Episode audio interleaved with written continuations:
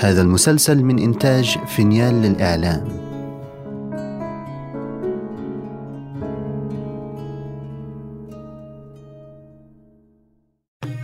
كان يا مكان في بعيد البلدان. ملك يسهر ولا ينام إلا على قصص الإنس والجان.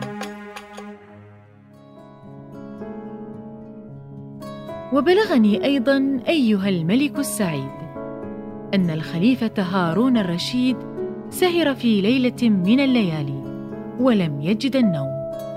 فنادى وزيره جعفر وقال له آه إني أريد أن ننزل في هذه الليلة إلى المدينة ونسأل عن أحوال الحكام والمتولين. وكل من شكى منه أحد عزلناه. فانحنى جعفر طاعة ثم جلب السياف مسرورا ونزل ثلاثتهم إلى المدينة. وبينما هم يسيرون في الشوارع ويمشون في الأسواق مروا بزقاق فرأوا شيخا كبيرا على رأسه شبكة وقفة وفي يده عصا وهو ماش على مهله وينشد هذه الأبيات. يقولون لي أنت بين الورى بعلمك كالليلة المقمرة. فقلت دعوني من قولكم فلا علم إلا مع المقدرة. فلو رهنوني وعلمي معي وكل الدفاتر والمحبرة على فوت يوم لما ادركوا قبول الرهان إلى الآخرة. فأما الفقير وحال الفقير وعيش الفقير فما أكدره. وفي الصيف يعجز عن قوته وفي البرد يدفى على المجمرة. تليه الكلاب إذا ما مشى وأي لئيم ولن ينهره إذا ما شكا حاله لامرئ وبين عذرا فلن يعذره إذا كان هذا حياة الفقير فاصلح ما كان في المقبرة. فلما سمع الخليفة إنشاده قال لجعفر انظر هذا الرجل الفقير. وانظر هذا الشعر فإنه يدل على احتياجه. ثم إن الخليفة تقدم إليه وقال له. يا شيخ ما حرفتك؟ يا سيدي أنا صياد وعندي عائلة وخرجت من بيت من نصف النهار إلى هذا الوقت ولم يقسم الله لي شيئا أقوت به عيالي. وقد كرهت نفسي وتمنيت الموت. هل لك أن ترجع معنا إلى البحر وتقف على شاطئ الدجلة وترمي شبكتك على بختي؟ وكلما طلع اشتريته منك بمئة دينار. ففرح الرجل لما سمع هذا الكلام. وقال نعم على رأسي. أرجع معكم. ثم إن الصياد رجع إلى البحر ورمى شبكته وصبر عليها. ثم إنه جذب الخيط وجر الشبكة إليه. فطلع في الشبكة صندوق مقفول ثقيل الوزن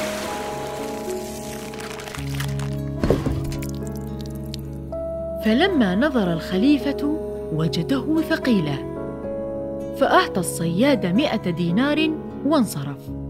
وحمل الصندوق مسرور وجعفر. وطلعا به مع الخليفة إلى القصر. وأوقدت الشموع. والصندوق بين يدي الخليفة. فتقدم جعفر ومسرور. وكسرا الصندوق. فوجدا فيه قفة خوص محاطة بصوف أحمر. فقطعا الخياطة فرأيا فيها قطعة بساط. فرفعاها فوجدا تحتها إزارا فرفع الإزار فوجدا تحتها امرأة كأنها سبيكة مقتولة ومقطوعة. فلما نظرها الخليفة جرت دموعه على خده. والتفت إلى جعفر وقال يا ألعن الوزراء أتقتل القتلى في زمني ويرمون في البحر ويصيرون متعلقين بذمتي؟ والله لا بد من أن أقتص لهذه المرأة ممن قتلها وأقتله. وحق اتصال نسبي بالخلفاء من بني العباس. إن لم تأتيني بالذي قتل هذه لأنصفها منه يا جعفر لأصلبنك على باب قصري. واغتاظ الخليفة شيئا عظيما. فقال جعفر سمعا وطاعة يا أمير المؤمنين ولكن أمهلني ثلاثة أيام. أمهلتك يا وزير. فخرج جعفر من بين يديه ومشى في المدينة وهو حزين ويقول في نفسه من أين أعرف من قتل هذه المرأة حتى أحضره للخليفة؟ وإن أحضرت له غيره يصير معلقا بذمتي. لا أدري ماذا أصنع. ثم إن جعفر جلس في بيته ثلاثة أيام. وفي اليوم الرابع أرسل له الخليفة يطلبه. فلما تمثل بين يديه قال له أين قاتل المرأة؟ يا أمير المؤمنين هل أنا أعلم الغيب حتى أعرف قاتلها؟ حراس خذوه. فاغتاظ الخليفة وأمر بصلبه على باب قصره وأمر مناديا ينادي في شوارع بغداد. من أراد الفرجة على صلب جعفر البرمكي وزير الخليفة على باب قصر الخليفة ليخرج ليتفرج. فخرج الناس من جميع الحارات ليتفرجوا على صلب جعفر وهم متفاجئون فلم يعلموا سبب ذلك. ثم أمر الخليفة بنصب الخشب فنصبوه. وأوقف جعفر تحته لأجل الصلب. وصار الكل ينتظر الإذن من الخليفة الذي وقف أمام المتجمعين وقال وجدنا منذ بعض الأيام امرأة مقتولة ومخبأة في صندوق في الدجلة فلا بد أن أقتص لها فمقتلها معلق بذمتي. وكلفت وزيري جعفرا بإيجاد القاتل ولكنه فشل فسيصلب هو ويقتص لها. فصار الخلق يتباكون على جعفر وبينما هم كذلك وإذا بشاب حسن النقي الأثواب. يمشي بين الناس مسرعا إلى أن وقف بين يدي الوزير وقال له. سلامتك من هذه الوقفة يا سيد الأمراء وكهف الفقراء. أنا أنا الذي قتلت القتيلة التي وجدتموها في الصندوق. فاقتلني فيها واقتص مني يا أمير المؤمنين. فلما سمع جعفر كلام الشاب وما أبداه من الخطاب فرح بخلاص نفسه وحزن على الشاب ولم يكد الخليفة يتصرف وإذا شيخ كبير يفسح طريقه بين الناس ويمشي بينهم بسرعة إلى أن وصل إلى الخليفة وجعفر والشاب فسلم عليهم ثم قال أيها الخليفة والوزير لا تصدقا كلام هذا الشاب.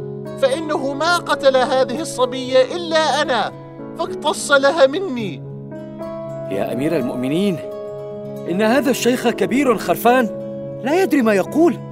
أنا الذي قتلتها فاقتص مني. فقال الشيخ للشاب يا ولدي أنت صغير تشتهي الدنيا وأنا كبير شبعت من الدنيا وأنا أفديك وأفدي الوزير. وما قتل الصبية إلا أنا. فبالله عليك أن تعجل بالاقتصاص مني. فلما نظر الخليفة وجعفر إلى ذلك الأمر تعجبا منه. فأخذا الشاب والشيخ وطلعا إلى قصر الخليفة. فجلس الخليفة إلى معشره وعلى جانبيه جعفر ومسرور. ونظر إلى الشيخ والشاب وقال صبري على وشك النفاذ. من منكما قتل المرأة؟ فقال الشاب ما قتلها إلا أنا. وقال الشيخ ما قتلها إلا أنا. وأدرك شهرزاد الصباح فسكتت عن الكلام المباح.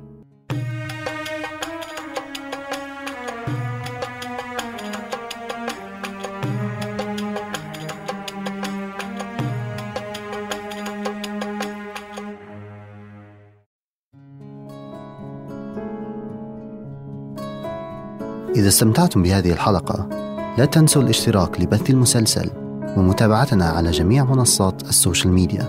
التفاصيل في وصف الحلقة.